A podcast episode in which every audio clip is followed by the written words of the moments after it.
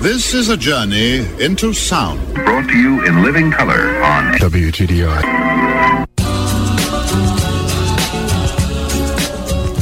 I'm Tony Epstein. It's the Magical Mystery Tour. Join us as we dive into the heart of things, exploring new ideas and new ways of seeing and being in this wondrous, crazy world we share together. Lying on your back in the grass, you can't see a thing except for the clear blue sky, a few cotton wool clouds,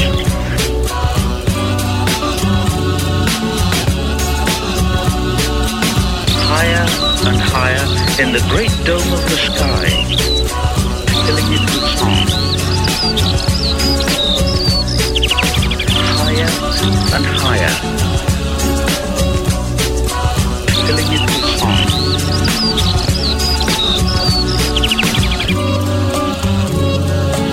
Filling it with song. They sound quite mad, don't they? It's happening. I can feel it. How would you explain it? It's beautiful. God, it's God. I say God. How do you like that? Why, it's preposterous! Thank you very much.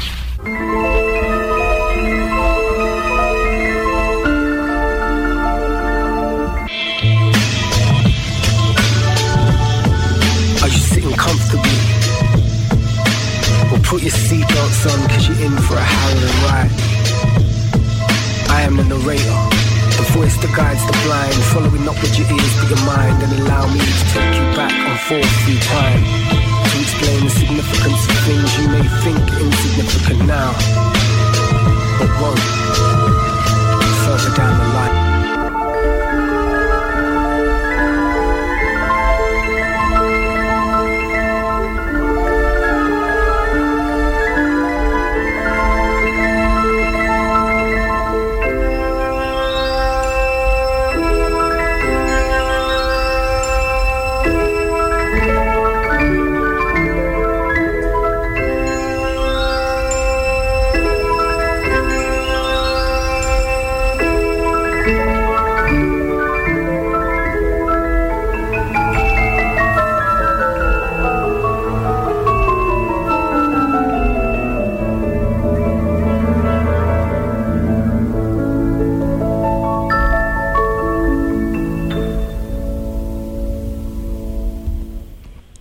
Morning, Rick. Good morning, Tonio. It's wonderful to have you back again this week. I'm so excited to have another conversation. There's so much to talk about. There is, and I think we could go on for weeks and weeks.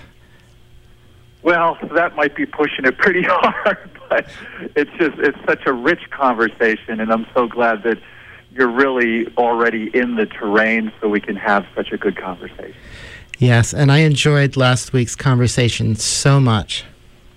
Oh, it was absolutely wonderful. It, of course, you know, I reflect on that, and then I was thinking, well, you know, enough with the current events. I, I still, we still want to get into, you know, some of the more the the soulful stuff. You know, the chapters that are resonating for you from the book, and all those things that are happening in your own life, and how you know how are those things all playing out? Yes, and also to get into your experience and how you got into all of this Uh huh. and the work Uh-huh. that you do. And so, uh, again, I'm going to begin by introducing you again. My guest is Rick Haltermann. He's a photographer, musician, African dance teacher, a jazz DJ at a local radio station in Taos, New Mexico. He's a writer and the director of the Association of Noetic Practitioners, and he's the author of this wonderful book, Curriculum of the Soul, which won a gold award from the Nautilus Book Awards for the best book in the personal growth category. And having read it, I can say that I totally understand getting that award. I mean, it really deserves that. Did you make it all the way through the book now, Tonio? Um, not quite. This morning, I actually read part of the Soul Life chapter, which I think is the next to last chapter. Yep. So you should be getting an award for having made it through so much of the book because, as you know, it's a big book, and and you know, and I recommend in in the introduction for since it is such a daunting size for people to select the chapters that might be most resonant in their lives at the moment. Yes, it's a it's a wonderful book to just open up wherever you want to and whether you want to start by, you know, working and reading about the issues that you think you want to deal with or to just randomly open it up and bibliomance your way through the book. Exactly, exactly. So, in fact, it was just last night I was speaking with with my mother, who, you know, she she just has discovered, uh, you know, this new technology. There's a hearing aid company. I think they're out of Belgium, but they make hearing aids that can tie into your iPhone. So she calls me on the iPhone, and then the iPhone directly transmits to her hearing aids. And in the midst of this conversation, first, there's this greater sense of connection there's one chapter in the book. And then we were talking about situations, and particularly with a sibling in my own life. And she was asking me about about grace, this idea of grace, and I was, and it really got me thinking. And actually, I have to thank you, Tonio, because due to these conversations that we're having, it's gotten me back to looking at my own book and and rereading some sections. And it's interesting because I don't think of it so much as mine anymore, like a child that has been born and is out in the world. So I can go to it now and not think of it as you know like so much related like oh I did this or whatever. I just look at it and see it more as a resource. So anyhow, I go into the chapter. I remember it was the beginning of the chapter on surrender, and I was looking for this definition. I come up with grace, and there it was. And I thought, oh how wonderful! So I could explain this to my mother, and I believe the sentence is grace is the field created through the blessings of divine love. And surrender is the gate to get into that field. So it really, I'm always kind of amazed how these little subjects keep cropping up almost on a daily basis, really, in all of our lives. Could you say that line again? Sure. Grace is the field created through the blessing of divine love. And I guess an, another way to explain, because this is an interesting concept, and really this is, uh, you know, this is one of the under, underpinning places of the whole curriculum. How, how do we get to this place of grace in our lives? And of course, one can refer to the song Amazing Grace, which most of us know. But how do we get to this place where everything's flowing in our lives and not flowing from more that egocentric point of view that says, oh, you know, I just received the award or I've just been acknowledged for this or, you know, any of that kind of stuff, but where it really is flowing, where literally every event, every person you encounter, you know, it might even be like, oh, well, the traffic is working out today, you know, driving my car, whatever. That all of this stuff is flowing, and almost a kind of lightness will come about in, um, in, in relation to all of this. So I think that was part of the intent, uh, maybe unconsciously, when writing the book, was this idea of how do we get to this place of grace? Because it's not really taught in our schools at all, that this idea. Uh, we're really, you know, school is that whole kind of indoctrination into how will be we be good citizens, maybe, you know, for, foremost as you know, citizens in a capitalist culture than in a democratic culture, but hopefully democracy will rise back up again. But grace, just in the sense of having our lives flow and, and maybe getting enough tools so that should we, for instance, get into a relationship with another human being, that we'll have the tools to somehow work work that relationship gracefully. In fact, I remember once being in a relationship years ago, and and this person presented there was in fact something online which is called the State of Grace document, and it was in relation to being in relationship. And what does one do when you feel like you're out of your state of grace? And usually suffering is, is the easiest gauge for that. And then what do we do to get back? Or, you know, another way to put it, I remember once at a, at a reading for the book, I was, I was saying, you know, if there was a simple way to describe this book, if you boil it all down to one idea, even though there's many, many, many ideas in there, the idea is Well, we all fall out of our loving, so to speak, i.e., we all fall out of our state of grace.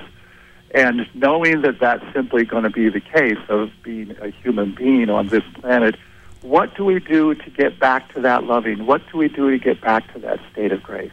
And of course, it gets very individual for every person on the planet. So, what you're talking about is like being in harmony with the world. Uh, exactly.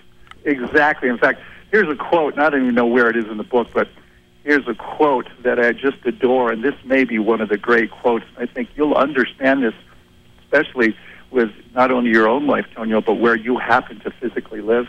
This is a quote from Gregory Bateson, who is an anthropologist, and it's just one sentence.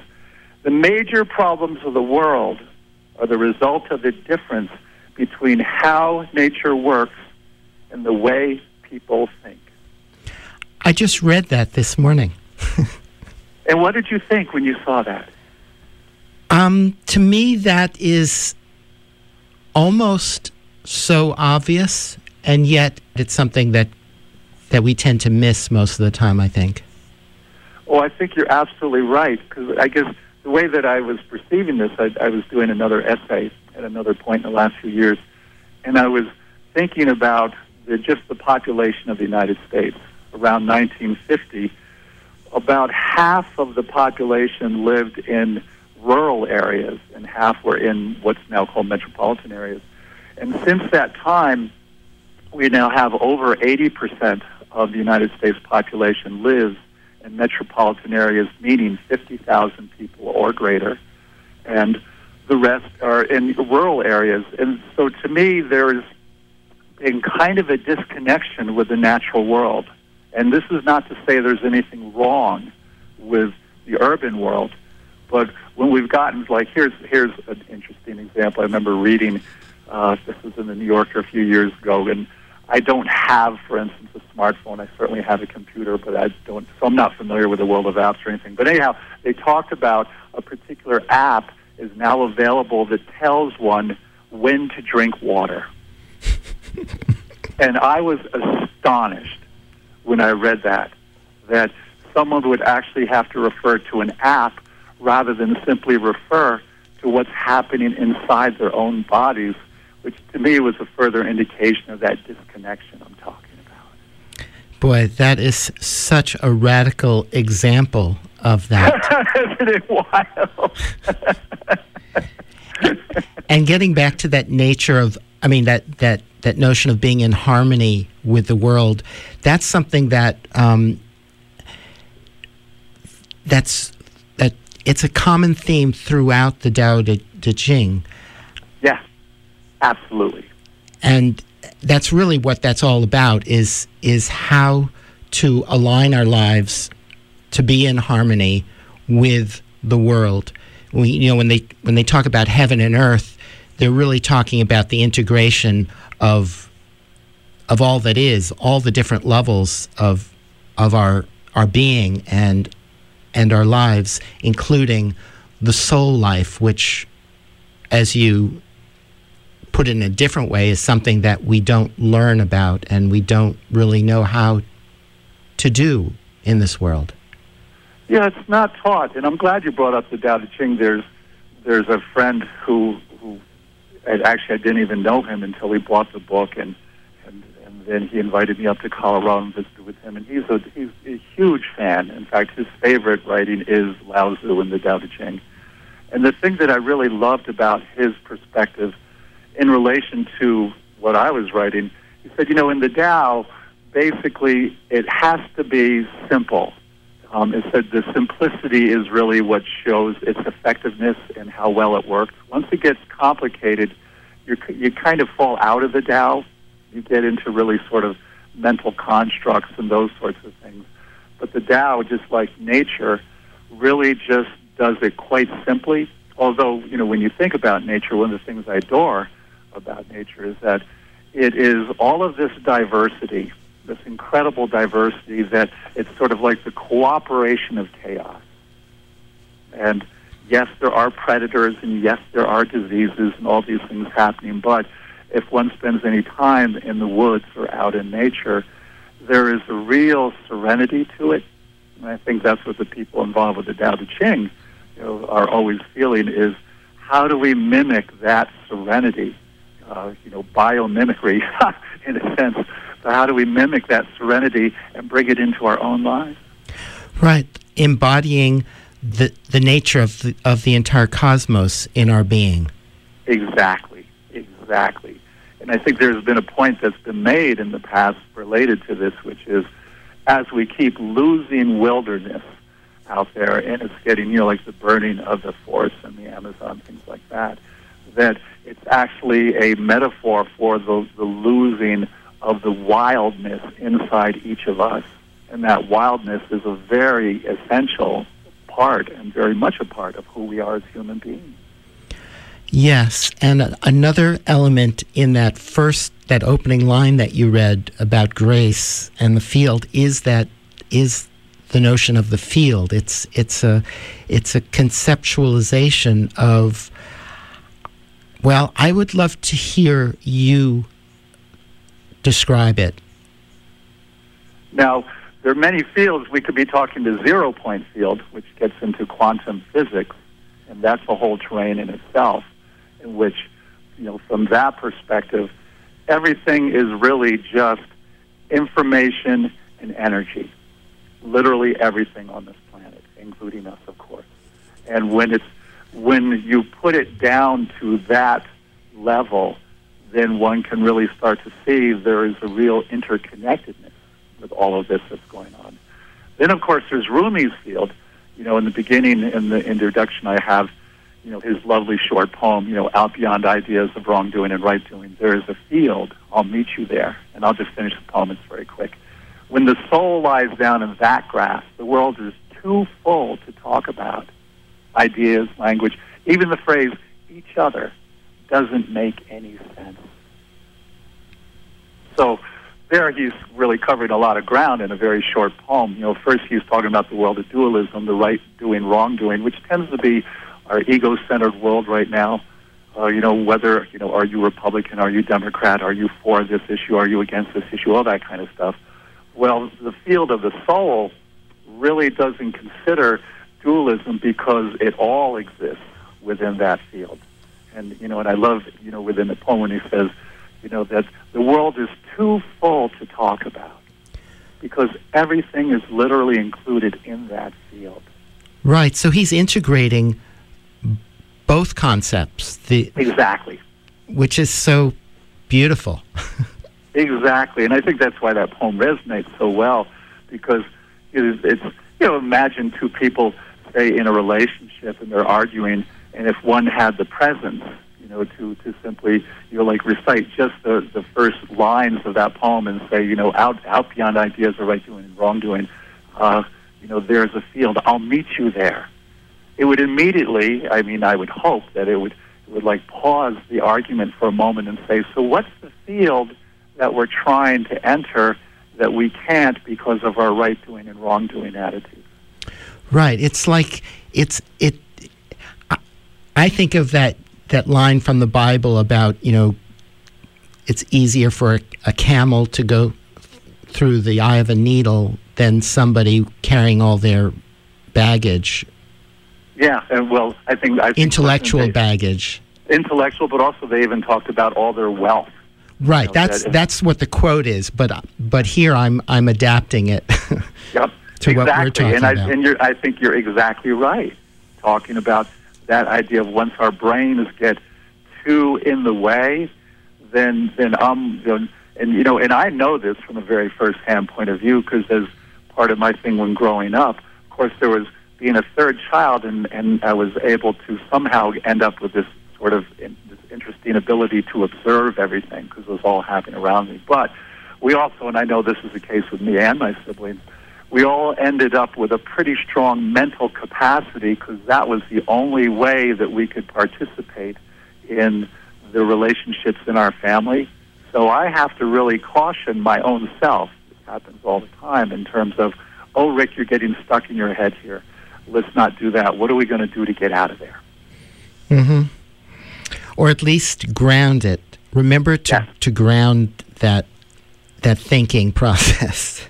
Yeah, because you know it's interesting. This is in relation. We haven't talked about this, but you know the cover to the book, Tonio. This is a photograph I took with a, a fifty dollar Yashica camera way back when, when I was first actually when I just left Vermont and was in the Land Rover that I still own, 1970 Land Rover, and this was at a reservoir out in Colorado. The reason why I chose this particular image, and this is in relation to what you just said, was that I wanted to have the four elements in visually in there. That is earth, fire, air, and water. And air, of course, representing the mental, and that's that was perfect when you said, well, how do we ground out of the mental and get to this other place? So that's the earth, and then of course, water is the emotional, and fire would be the spiritual, or uh, you know, also the fire of transformation. So I wanted to have the whole visual metaphor right there in the cover of the book in terms of how do we integrate these four areas so that we can live, well, perhaps as you know, as full a life as possible. Of as full and as harmonious. Yes. And yes. I think with age, wisdom, we accumulate the ability to to live in harmony with more and more elements of the greater cosmos. And like last week, when you were mentioning, for instance, you had quoted Gurdjieff, which mm-hmm. was quite lovely when we, were, when we were in that part of the conversation. But I was noticing you're, you know, you're doing the very things that that you know I was doing in my own book, and I think hopefully people are doing this on their own, which is how do we keep finding these little pieces of wisdom as we go along, and and of course learning through our experience to create our own curriculum. So I, it seems like you have been doing this all along, anyhow, Tonio. Yes. It started very early for me in ways that were totally beyond my comprehension, and therefore I didn't even question it or think anything of it. I never spoke to anybody else about it when I was a child, but I was having these very unusual experiences that I, because I was an only child and, and didn't get to talk to anybody about any of it. And I generally didn't talk to anybody about much of anything, being an only child of a, a broken family. Um, I didn't question things. So later in life, I really learned to question everything and, and to be much more open about talking about literally everything and anything. And are you comfortable to talk about those unusual experiences that you mentioned? Yeah, I've actually spoken of them before. I went through a period roughly around the age of nine or ten when I was having various unusual and intense experiences in that state between waking and sleep. Yeah, the hip, is it called the hypnopompic um, state, which is between Oh no, waking and sleep is a hypnagogic. I think it is. Yeah, yeah. The yeah. hypnopompic is when you're waking up, and yes, the hypnopompic experiences. I had a lot of those at the time too. Like I would have this experience of falling and slamming into my bed and actually viscerally feeling like I was bouncing back up, and that was a hypnopompic experience.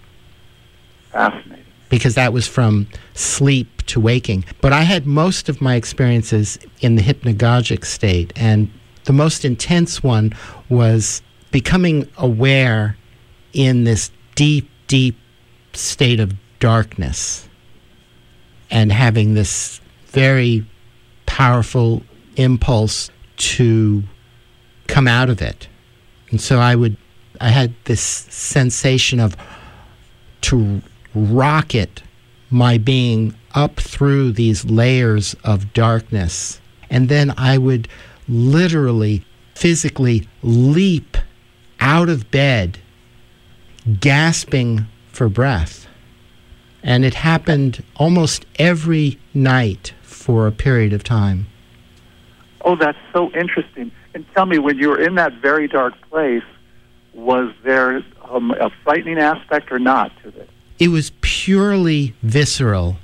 There was no no space for fright or thinking or or story based response. It was it was purely a visceral response to emerge. It was as if I had died and was no longer breathing, or perhaps didn't even have a body, and then all of a sudden was finding my way back toward my body, and then reconnecting with my body and leaping out of bed. So it's, uh, I mean, I had a good reason for not talking to anybody about it for so long because it, it was very hard to describe. Well, and who would comprehend? I mean, now it sounds like, and I've read stories, for instance, of people that have had near-death experiences. And it's very similar that, you know, like, for instance, the person in the operating room, and the operation happens to be on their heart, and clearly, for whatever reason, you know, the heart is stopped, and they find themselves hovering over themselves in the operating room, but then whatever happens with the actual operation, the procedure, they're like slammed back into their body and wondering like, whoa, what just happened here?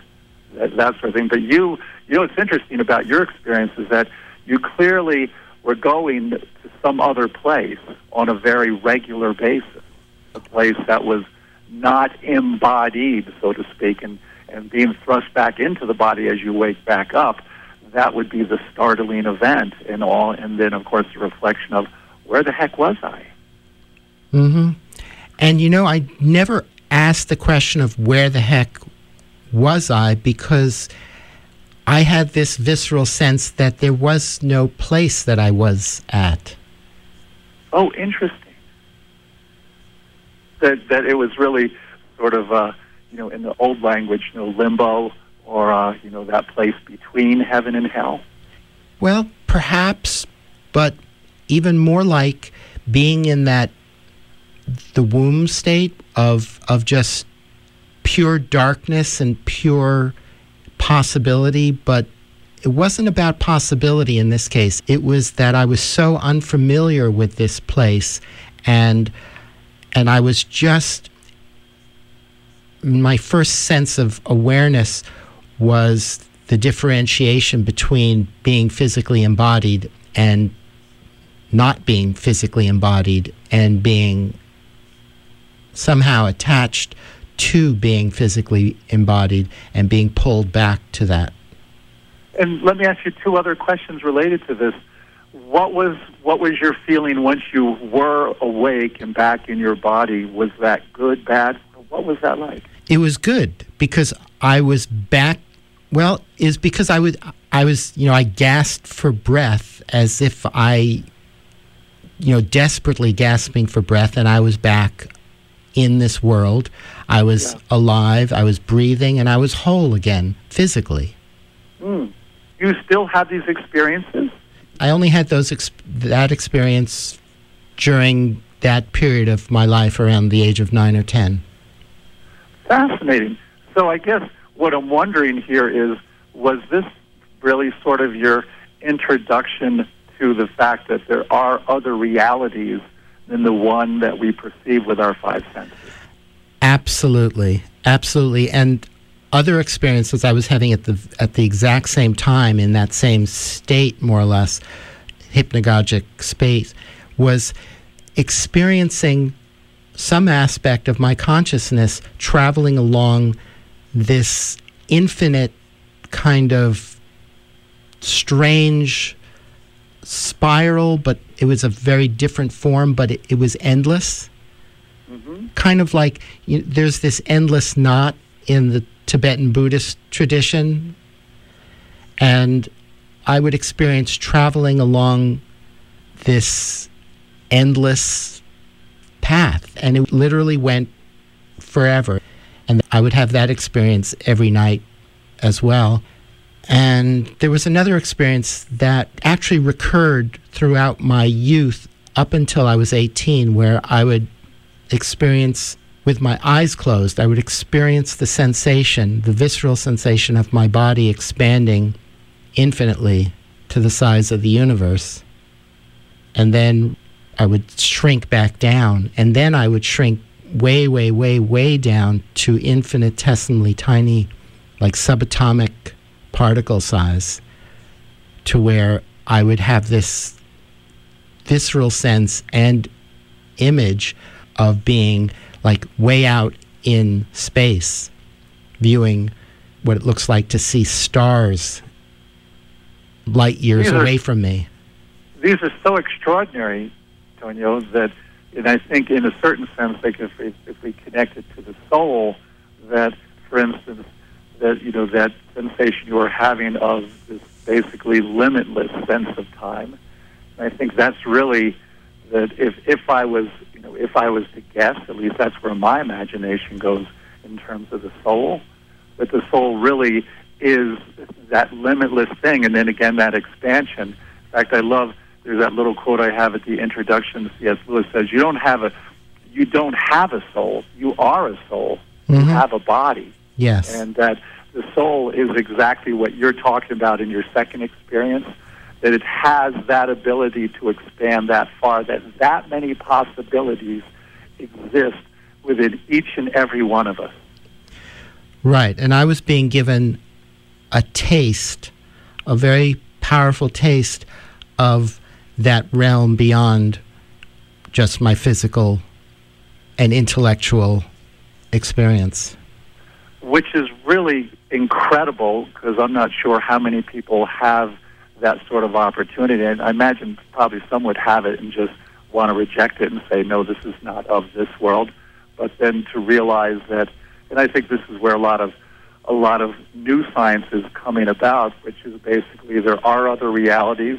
You know, like Richard Bartlett with with uh, matrix energetics. You know, he talks about, and this has been talked about before, parallel universes and how they are existing simultaneously and what would be happening in the parallel universe from where we are right now and you know, he uses in his practice of matrix energetics you know to help heal people uh, to to enter a parallel universe and say so what if we go over there where this problem doesn't exist what if we bring that energy into what's happening right here right now hmm I love so that. it's so fascinating that you had this background which already opened you up more so than I would say probably other people.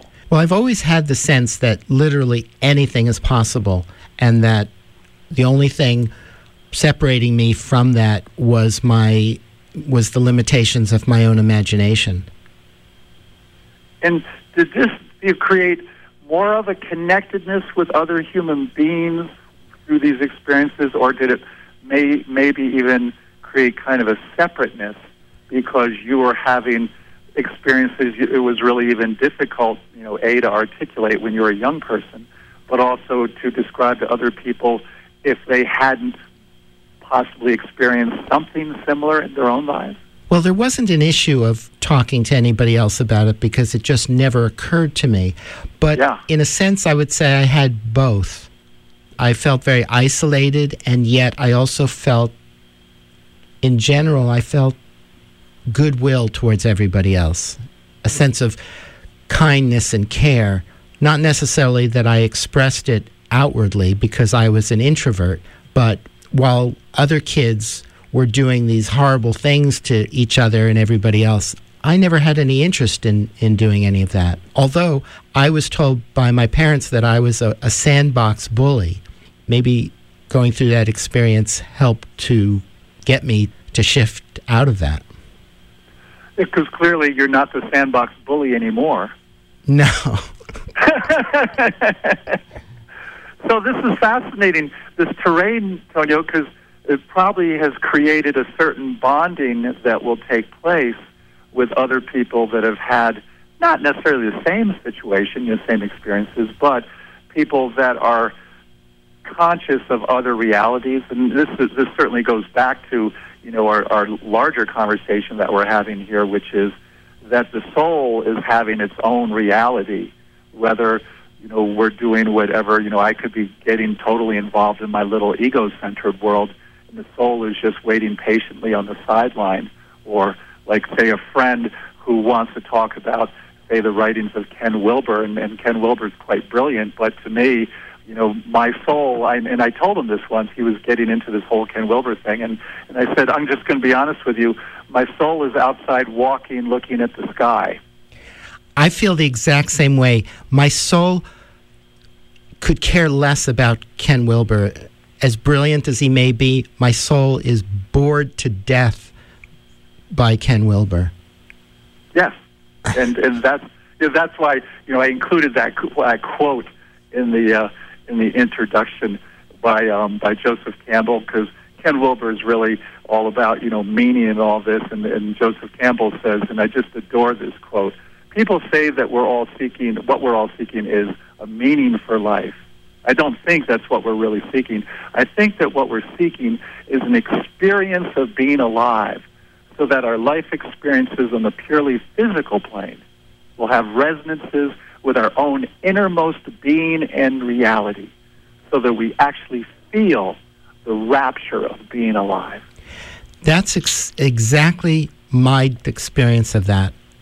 I'm looking for direct experience, Yeah, whatever it may be. I mean, yes, it's much more pleasant to have comfortable and, and pleasurable experiences, but it's direct experience. And when you're fully engaged in direct experience, there's no judgment about what's pleasurable or painful or what feels good or what doesn't feel good because it's not a personal thing anymore.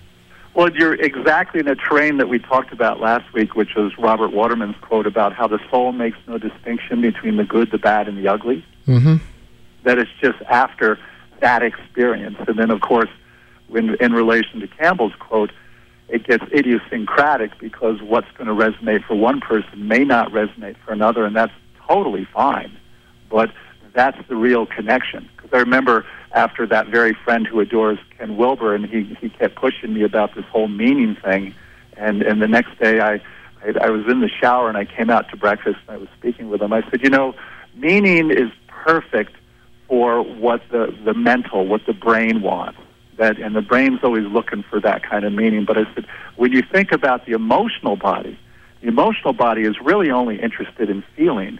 The physical body is, is interested really in either moving or resting. And the spiritual body is only interested in the connection to these larger energies, whether you want to call them God, the divine, whatever. So I said, meaning is really only just a little sliver of the pie.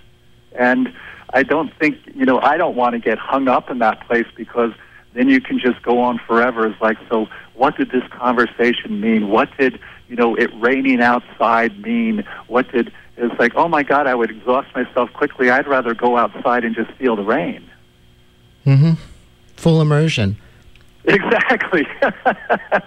and be connected to the rain. You know, here when it rains, it's interesting because, like today, it is raining, Tonio, and, and it reminds me, you know, the thing I adored about when I was living in Vermont for those few years was that when when the weather gets bad in Vermont, you really are in an enclosed space indoors, and there was something quite almost embracing about that. Here on the desert, because we have so much sun, it's you're almost always, at least I am, always outdoors. And when it rains, it's like, oh, I get to be inside, and I have to actually do indoor things today. What a wonderful idea, because I don't get to do that all that often. Hmm. So I had the opportunity to share my story a bit. What's your story? How did you discover the soul life and the mystery of, of the soul? Where did that begin for you? Yeah, I think it probably began, Tonio, when I was young. Um, I wasn't, you know, I was, I certainly would have these experiences. I wouldn't say anywhere near as intensely as yours, but I would have these experiences. This is around high school, that age, in which I could feel what it was like to be dead. And there, it wasn't like I was fascinated with death or anything like that, but there was almost this, this sort of sadness of like, oh, life would good continue on without me. And and I even remember writing a paper about this in college, and and the professor at that time, in fact, the very guy who introduced me to Charles Olson's poem, uh, "A Plan for a Curriculum of the Soul," he he accused me of plagiarism. and and I went and I went to him after that class, and and he failed me initially. And I went to him. I said, "I didn't plagiarize a thing here. I have been thinking about this since high school." And I had a whole bunch of quotes, just like in this book here, you know, in the Curriculum of the Soul, whole bunch of quotes. And he really was was really quite remiss, and ended up, you know, saying, oh, you know, what grade would you like?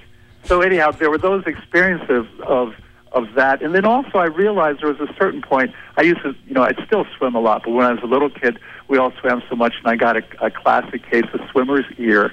And I had two holes in my eardrum, a big operation to clean all that stuff up. And I was, I ended up getting a guitar. Actually, a couple of guitars were given for me right after that operation. And I was already in love with music. I'd already sung out in public quite accidentally at age nine, I believe it was. And so, the point that I received those guitars, I entered this whole other world in which every day, literally, after school, I would go home, I'd do my homework, and then I would play guitar. And I started getting adept at listening to a piece of music on a record, and then I could go ahead and figure out how to play it on the guitar uh, once I had, you know, an, enough vocabulary to be able to pull that off. And I did that all the way through high school. And the thing that was interesting, my parents, who really didn't have any background in, in the arts at all, they really didn't know really quite how to deal with it or understand it. But there I was every day, and I was starting to get, you know, relatively proficient. I was even performing out in public. Not one word from my parents, as far as, you know, like Rick, you could use some help here, or Rick, sounding good. Not one word. It's as if it didn't even exist. And the thing was, through that world of music, and it was really opening up the emotional world for me, which somehow is just a part of who I am.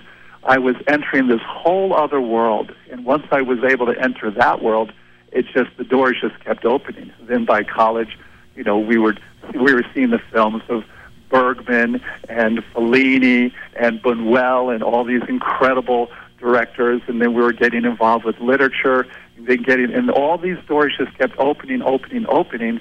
All that from that, it was for me the door was music, really, and and this very interesting thing. You know, when I had that operation on my ear, I remember a friend telling me at the time. He said, you know. He always thought I, I had a little trouble with pitch, and once I had that operation, he said all that all that trouble was completely cleaned up. And I thought, how fascinating! Again, there was another little teeny tiny piece which was, oh, so maybe there's something good that can come out of these not so good circumstances. Or maybe your soul knew what you needed and and as you you say the soul loves trouble and has many ways of of um, getting us back on track or or moving us in in its direction. Exactly and often they're chaotic and, and they seem disruptive. Exactly. That, that's exactly right. You know, I remember recently, oh, there was somebody who was talking about a tarot reading that they had out here in Taos. The tarot cards were basically saying, well, you can do it the easy way, you can do it, but you can do it the hard way. You know, it's your choice, but either way, you, we're going to we're going to point you in the direction that you need to go. And I think that's exactly how the soul works. That when we get out of balance, for instance. And it could be through diet, it could be through lack of, you know, paying attention to the emotional life, whatever. The soul is going to redirect us. And it could be, you know, it could be as wild as a heart attack. It could be like, you know, that sibling I spoke about last week. He's going into depression. And, and I keep trying to remind that sibling, I said, this is just the soul simply telling you that things are out of balance and we want them to come back into balance and what are you willing to do to make that happen? Right. And if you're not willing to do something, you're going to get forced into it to some degree. You'll get your ass kicked. Right. Sometimes harder than others. So all along this this journey for me, Tonio, and I think you've been doing your own version of it, is that I think on some level when I was a child, I really I wasn't really seen immediately around me anybody that would be a living example of, oh, wow, they have it figured out. This is so great because I would see people struggling pretty much everywhere. And it didn't matter what age, but they were struggling. And I kept wanting to find little pieces along the way that could help in terms of so, what would be a life that would be more close to where we started our conversation today, close to this idea of grace, rather than one that is involved with struggle and constantly, you know, hitting the wall in some fashion. so I think I was always picking up little pieces, and then once I got introduced to Joseph Campbell, and I think that was around college, that opened it up. And then now you this will I I think resonate for you. When I first heard John Coltrane's "My Favorite Things," it completely blew my mind, and and I realized only later could I articulate it. I realized based on what he was doing during his solo of what was, you know, prior basically a kind of show tune, and he transferred it, transformed it into this jazz piece. That that the universe literally was limitless based on his imagination and what he was doing in that solo, and that absolutely changed my life. So this is what the soul can actually do in living example that we can actually go to a, record and say, look at that. That's astonishing. And that solo that you're talking about, to me, my sense of it is he's expressing joy, pure joy in that expression. Absolutely. There's that, and for me, there's another piece included with that joy, and this is something that I think has made Coltrane that his music will never really go out of style. He has some connection to those larger energies, to the divine, of course, that really came about later when he was recording the Love Supreme. But he has a connection in there that, that it's so rare that, and I think this is what happens in a lot of spiritual writing. The spiritual writing really, if you know, to me, and this I don't know if this is just such a bias on my part, but I really don't think you can have spirituality without art. That art in whatever form, and it could be good language, for instance, but art is the only thing we have, the, the, the language that can describe the ineffable. So here, you know, now here's, here's part of my ego speaking out. There's a part of me that gets a little discouraged because I think there are a lot of people in what's called the spiritual industry doing really great work, and I really admire them. But there's a lot of bad writing in that terrain which really isn't helpful for me. Like I think of as a good writer in the spiritual terrain is Pema Chodron. She just happens to be wonderful, and so I think that's why she has such a great following. But when I start seeing, and this is drives me nuts, not only in the spiritual terrain, but but in you know could be the self-help terrain, whatever. As soon as linear thinking is applied to nonlinear concepts, i.e., let me give an example uh, seven steps to mindfulness. Right. All, like that. All those formulas.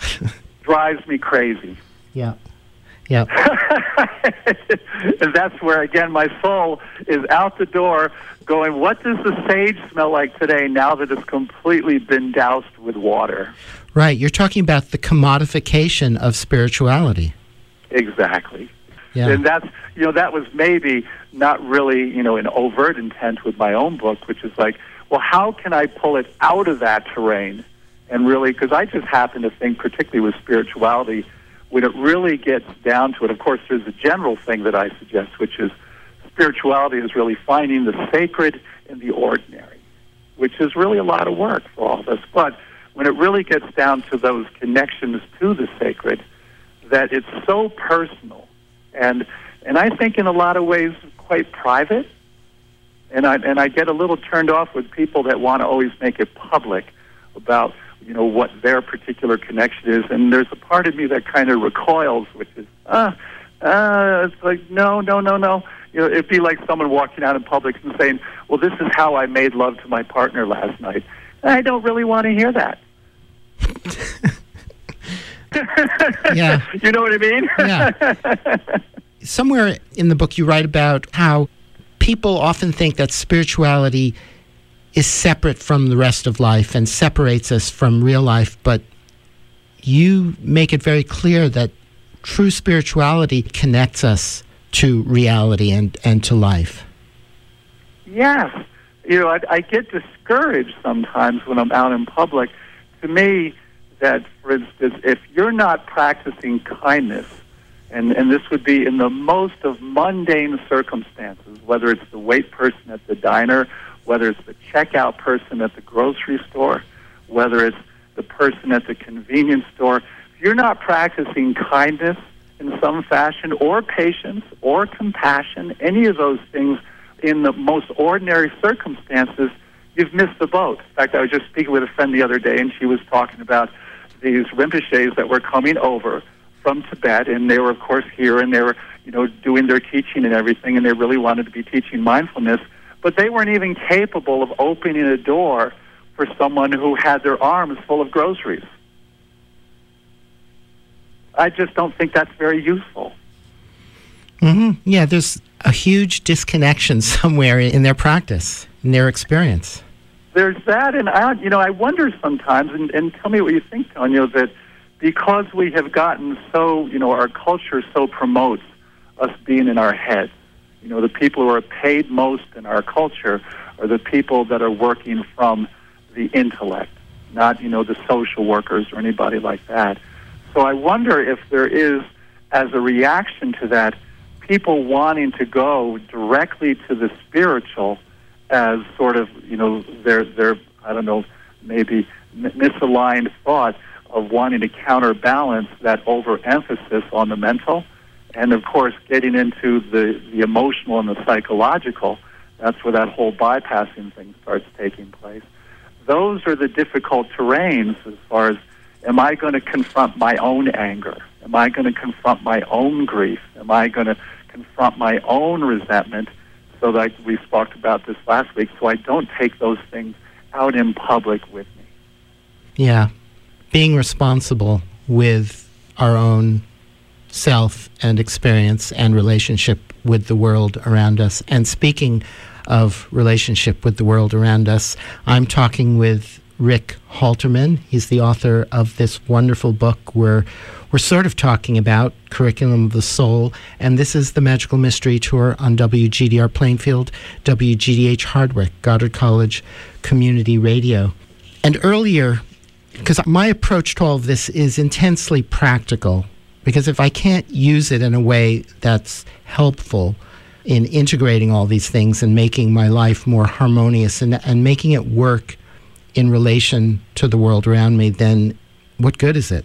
And you asked earlier, um, how can we reconnect to that sense of grace? And one thing that we both share, one practice that we both share is the practice of Ho'oponopono, which I find to be the simplest approach to reconnecting, the simplest and most effective. I have some other ones that I use when that one, for some reason, doesn't work in a particular situation, but I find that one to be the most universal, most simple, and most effective. And do you want to explain that to the listeners, Tonio? Well, I was sort of wanting to give you the opportunity to do that. I mean, I'll just share that for me, when I do the practice, and I do it in my own way, because I'm, I'm assuming that everyone has their own unique way of, of applying it, using it. Um, each time I use it, it literally dissolves everything else and brings me back into direct experience of the present moment. Yeah, it's the reset. And, yes. and that's that's perfect for for for you know that's my experience as well. But I'll just give a little bit of background. Ho'oponopono is a Hawaiian practice, and the, the, the translation of the word Ho'oponopono represents to make perfect, to make right, and it used to be used as a practice to bring about reconciliation within families. That if there was a family member where there was a problem, they would get in front of a practitioner and they would do this thing, and it would really bring about reconciliation. Well, this whole practice got updated by Dr. Hew Len, and his big story was that in the 1980s he was taking care, or he was he was hired as a therapist for a ward of criminally criminally uh, insane men, and and he he was one of many therapists that had joined this ward and and, and a long line of therapists. And the men were in chains, they were on meds. The people who worked at the ward would walk down the halls with their backs to the wall for fear of any violence, because I guess there were several acts, major acts of violence every day in this ward. So Dr. Hew Len shows up. He, he was introduced to the men, but he never actually had therapy sessions with them. And he started I think he went to work about two or three days a week at the ward, and all he would do was he would sit in his office, he would read their files of, of these individual prisoners, and as he read the files, he would say, he would say, "I'm sorry, I love you." And when asked about, well, well what were you doing? He said, "I'm forgiving. I'm cleaning that part of myself that created them." So his whole idea is that we need to take, from this perspective, 100% responsibility for what's happening in our lives. Not that, you know, look, for instance, he created those men, but now that they were in his field, so to speak, that it was his job to clean the energy so that they could, in fact, heal themselves. And it turns out within a couple of years, most of the men had been out of were released and back leading normal lives and within another few years after that the whole place shut down because he had cleaned that energy so well. So he then brought the whole thing forward and said the very thing that you were mentioning Tonio that he turned it into this lovely it's nine words is all it is and that's why I think when you said the simplicity of it is is right on all you you know all you're saying is I'm sorry, forgive me, thank you, I love you, and that you can break that down. What this really is is I'm sorry for whatever I, my ancestors, my genetic line, anybody related to me has done to create this situation that has just appeared before me. Forgive me for what, you know, anything in that line I just mentioned did to have created the situation. Thank you for bringing it up to me so that it can be cleaned. And I love you, you're saying back to your basic self, not to the world, but to your basic self. But it could imply the world. And in essence, when I think about this, because this is very much created, related to the curriculum of the soul, when you think of those nine words, I'm sorry, so immediately you've now entered the world of, you know, humility and, and surrender. Boom, right away. I'm sorry, forgive me. Now you're into forgiveness. These are all, you know, chapters within my own book. Then I'm sorry, forgive me. Thank you, gratitude, and then I love you. You've now brought all these spiritual tools in concert with each other to take care of whatever this situation is in front of you. This is not to say you're going to get immediate results, but I'll just give you one example, a short one here in Taos, which was I was coming out of the grocery store. Both hands had bags of groceries, and in front of me in the drive in the parking lot there was two locals in their old beat up truck, just like in Taos. And they were slowly going to the parking lot, and there was a guy from out of state in a big, huge SUV, and he was irritated with how slow the pickup truck was going in front of him. And immediately, the guy in the larger SUV, he slammed on his brakes, got out of his car, threw his jacket on the ground, and it was clearly he was going to confront the driver in the pickup truck ahead of him. And I'm standing there with the groceries in my hand. The first reaction was, oh boy. And then almost instantly, I don't know why, it was a knee jerk thing. I just said, I'm sorry, forgive me, thank you, I love you. Within the, within the blink of an eye, that guy was back in his SUV. The pickup truck was driving along, and everything was fine. And the thing that, particularly in Taos, Taos is still a little bit like the Wild West. You don't know, for instance, if a local has in their car a machete, you know, a hunting knife, a gun, whatever. This is part of the, you know, living in Taos. And I was thinking this could be some real trouble that's going to happen here. I do that little ho'oponopono thing, poof, and I have no idea, Tonio, did I have an impact on that or not? I have no idea. I don't want to take that kind of responsibility or even assume because that would be the ego saying, oh, I took care of this. No, I have no idea if any of that happened. All I know is it shifted in the blink of an eye, and I was really happy to see the result. Mm-hmm.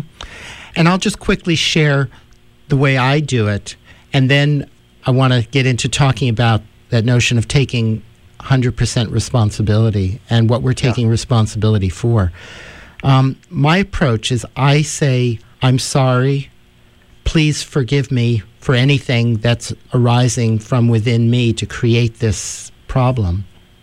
And usually that's enough. Usually, once I have said that, everything dissolves and I'm left in that direct experience of presence, minus my separate sense of self. That's gorgeous. Really like that. I rarely get to say thank you, I love you. oh, It's- really? it- and and, and, and it just you've is- got, you've, it's already worked out. it's already worked out. But that's within me. That's Yeah. that's my own personal experience of doing it.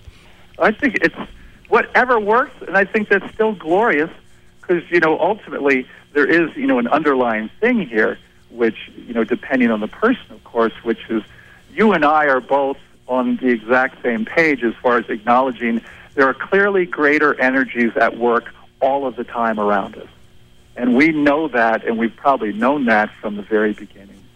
There's still a lot of people that are struggling with that idea. And I think to me, the idea of having surrender to these greater energies, and when we're saying, I'm sorry, forgive me, and, and it's like, for whatever I did to create this, that we're really turning over. I mean, it's really the non ego aspect. The soul is basically saying, hey, I'm just going to turn it over to, you know, the, to the, the, the people who are really running the show and let them deal with this. And there's such beautiful humility in all of that.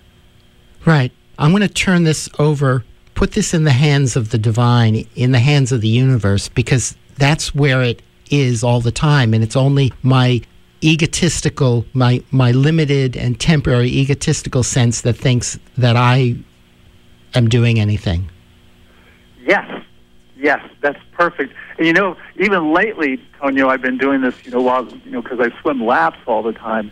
Even as I'm swimming laps, sometimes a little tweak, like it could be um, a little cramp in the calf muscle of one leg, or it could be you know whatever little tweak that's happening in my shoulder as I'm doing whatever stroke it is. I'll even do ho'oponopono to that tweak in my body, and almost always it works itself out within a minute or two. So, you know, I was I was explaining to a friend recently that sometimes when a thought of a say a previous partner comes up, and you know, there's that ego part of me that would want to get into you know whatever awful thing might have happened in that relationship. I said I just really circumvent the whole thing and just go straight to Ho'oponopono. It cleans it right away, and the thought vanishes. hmm Exactly. That's how simple and powerful this technique is. I mean, it, it, I can totally understand anybody out there who's listening thinking, there's no way, there's absolutely no way it could be that effective and that simple and actually work. I can hear that. Uh, you know, on one hand, Tonio, on the other hand, it's one of those things. Here we're now into that interesting place of faith that I do have. You know, I have the faith that there are larger energies. I know this on a visceral level. I know there are larger energies at work in all of our lives and on this planet. And turning it over to those energies to take care of things just seems to me like a very efficient way to take, to do stuff. Now there is another level here, and I mentioned this to you in our correspondence, and this gets involved. And I don't think we're going to have time to talk about it at length, but this area of noetic balancing, which really takes upon this idea of ho'oponopono, but then starts to really tailor it to the individual needs of a person. So, like I mentioned last week with our conversation, that we start creating forgiveness statements. I forgive myself for believing. I forgive myself for judging. Like last week when I said, I forgive myself for believing that I need to rail against the world as if it was my father. And that we can really get into our very specific issues and clean them up that way by, you know, basically now turning Ho'oponopono into the, a very specific thing to go after a very specific issue because sometimes, as, as Dr. Hew Len would point out, that we're running in our subconscious all of these old tapes, all of the old beliefs that we created when we were children and we're trying to make sense of the world. And the thing that happens in all of our lives as we get older is that those beliefs we created as a child, like I may be like I'm unlovable or I'm unworthy or whatever it is, they then don't really become very useful when we're adults. They may have been useful to get us to survive our childhoods, but now as adults, it's not particularly useful. So how do we clean them out? And Ho'oponopono, I think, can get after it, but this this even can get, I think, you know, it, it approaches it from another level because we get after a very specific thing. I can remember once I, I can't even tell you the dream I had, but I came out in a meditation and I decided in the meditation I was going to work on the dream, and I ended up with a forgiveness statement. I forgive myself for believing that someone can love me far more than I think I'm capable of loving myself. Mm-hmm. And I think, like, there was that, you know, that segment that you had sent me of a previous interview that you had done, that that man was approaching it from another angle as well. That, and it's just like Bruce Lipton's work when he really talks about the three real components going on in our lives are, you know, there's nutrition, there's genetics, and there's our beliefs. We can't do a whole lot about our genetics, although actually I have my doctor of Oriental medicine. He's doing what he can to change his DNA, and it's pretty wild, but we won't get into that conversation here. We can do something about our nutrition, and yes, we can do something about our beliefs. And I think it really is undervalued in our culture to realize to the extent our beliefs are truly running the show and, in fact, creating body symptoms when the belief is not coming from a place of love. Mm-hmm. And all those extra genes that geneticists and scientists can't figure out what the use of them are, are what actually makes the whole genetic realm an infinite space of possibility way beyond what they've mapped out to be the, the actual practical functioning of our genes and how they determine our physiology and our, our lives. Well, the size of what you're describing, I think, is just as you were describing those experiences as a child in terms of the enormity of the universe. Mm-hmm. We're, you know, from my perspective, we're barely getting into understanding because there's still that insistence, particularly with Western medicine, on wanting to isolate the physical from the emotional, psychological, and the spiritual. Yes. And in some cases, like in the case of my mother's hearing aids I mentioned earlier, it's really working out quite well. And I really congratulate. And Western medicine really is amazing when it comes to trauma care. But there are a lot of other things in Western medicine where they really still have no idea whatsoever. Like just like talk to them about shingles, talk to them about depression, talking about things like that. And they're really like, well, we can give you a med, but we still have no idea of how to understand it. Right, or chronic fatigue syndrome. Yes, yes, Yes. exactly. So, Antonio, we're getting tight on time as always, and I feel like it's been 10 minutes and it's almost been an hour and 20. I know. and, I know. you know, I, I feel the same way. I thought, um, you know, and this is not to really wrap things up exactly, but if nothing else, you know, you had mentioned in one of the correspondence, you know, there's this whole chapter I have on connection. and How important that is. And I Yes. think Ho'oponopono is actually a piece of that because we are, in fact, connecting with the world when we're using that practice on a regular basis. And I loved how you said in your correspondence, it literally is like resetting you each and every time you do that. You know, do that practice. You know, the I'm sorry, forgive me.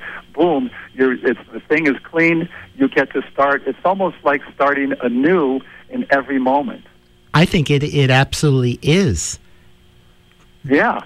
So, so here we are. You know, and there's a whole chapter on connection.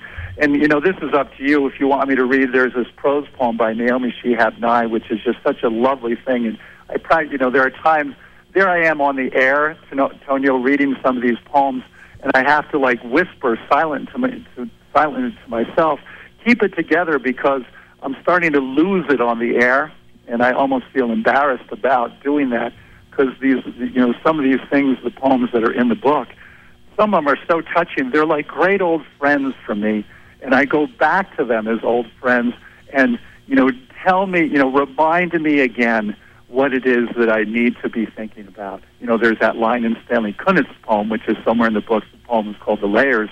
That one little line, which still I was thinking about it this morning. How does the heart reconcile its feast of losses? Mm-hmm. And to me, this is one of the great human predicaments. How do we get through our days thinking about all the losses we've gone through? Now, on the other hand, if you want me to read this Naomi Shihab Nye poem, Gate A4, I can. It's up to you. I would love for you to read that, but that line that you just said of Stanley Kunitz, I have it down here right in front of me, um, and it's such a profound line because it relates directly to the experience, the soul experience that gathers wisdom. Yes, I mean, there's a part of me. My first reaction when I read it, Tonio, was my uh, there was something inside of me that just went, uh, and that was it was like, oh, you've just asked the big question. You know, there was like when I was in a blues band way back in college, that there was the end of a line of uh, the, the the tune is from Paul Butterfield Blues Band, and the song is uh, "Born in Chicago," and and the last verse goes. Well, my rules are all right if there's someone left to play the game, because the song is about, you know, friends getting killed on the streets. Well, my rules are all right if there's someone left to play the game. All my friends are going. Things just don't seem the same. hmm And life is full of loss. I mean, everything. Everything we love, everything we desire, everything that's important to us, or at least almost everything, dissolves, disintegrates, changes in ways that, that are out of our control. And now we're back to that very that Gregory Bateson quote earlier about how the you know the, the most of the problems of the world are created between the, the difference between how nature works and the way man thinks. Nature works totally in the world of change. It ever evolves. I watch how plants migrate around my house based on wherever the sun or the, the circumstances are quite right for it.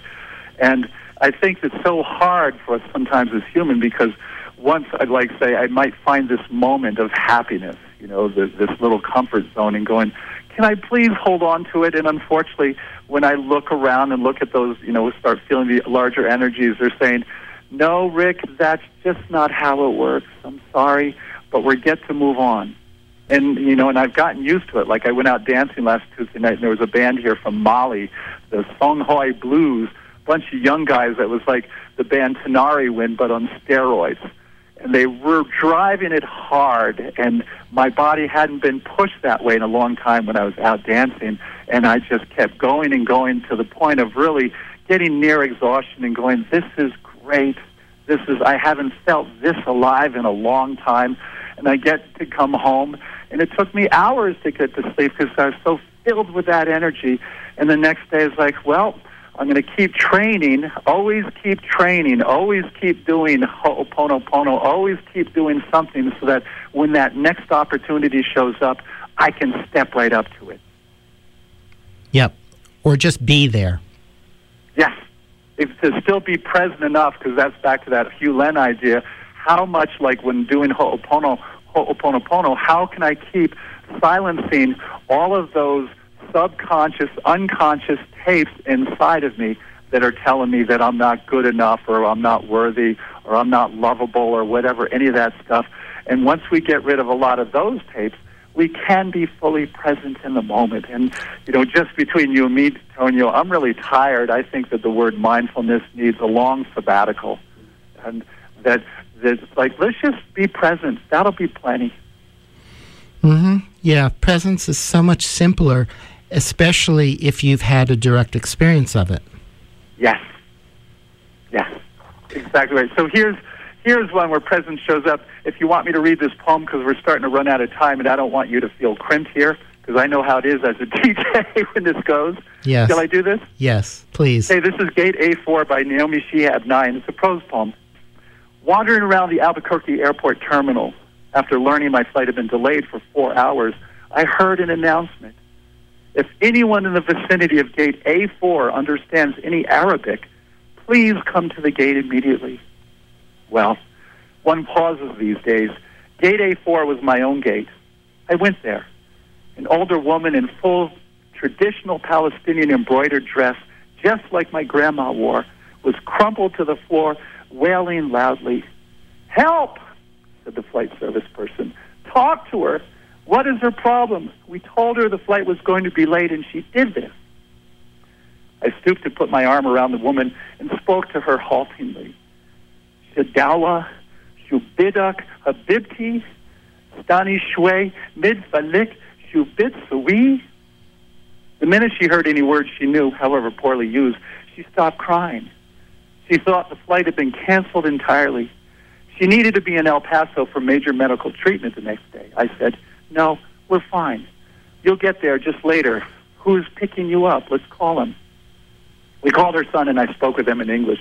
I told him I would stay with his mother till we got on the plane and would ride next to her, Southwest. She talked to him. Then we called her other sons just for the fun of it.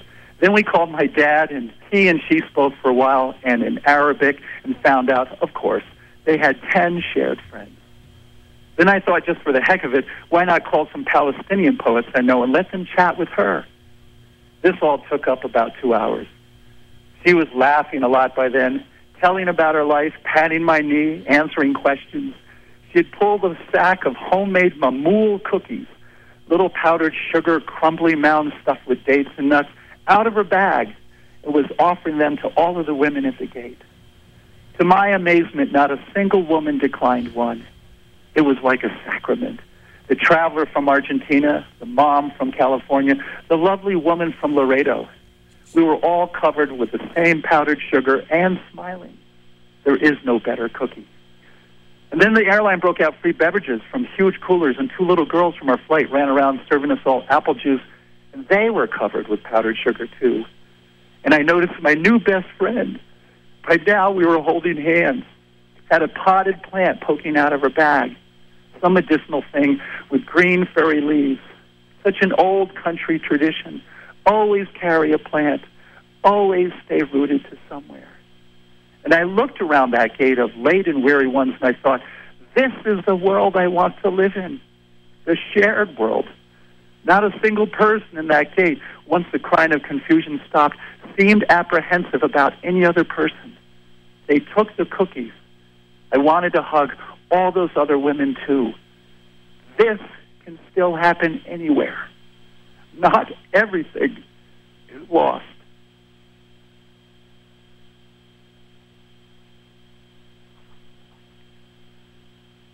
That's such a powerful and beautiful, beautiful poem, prose poem.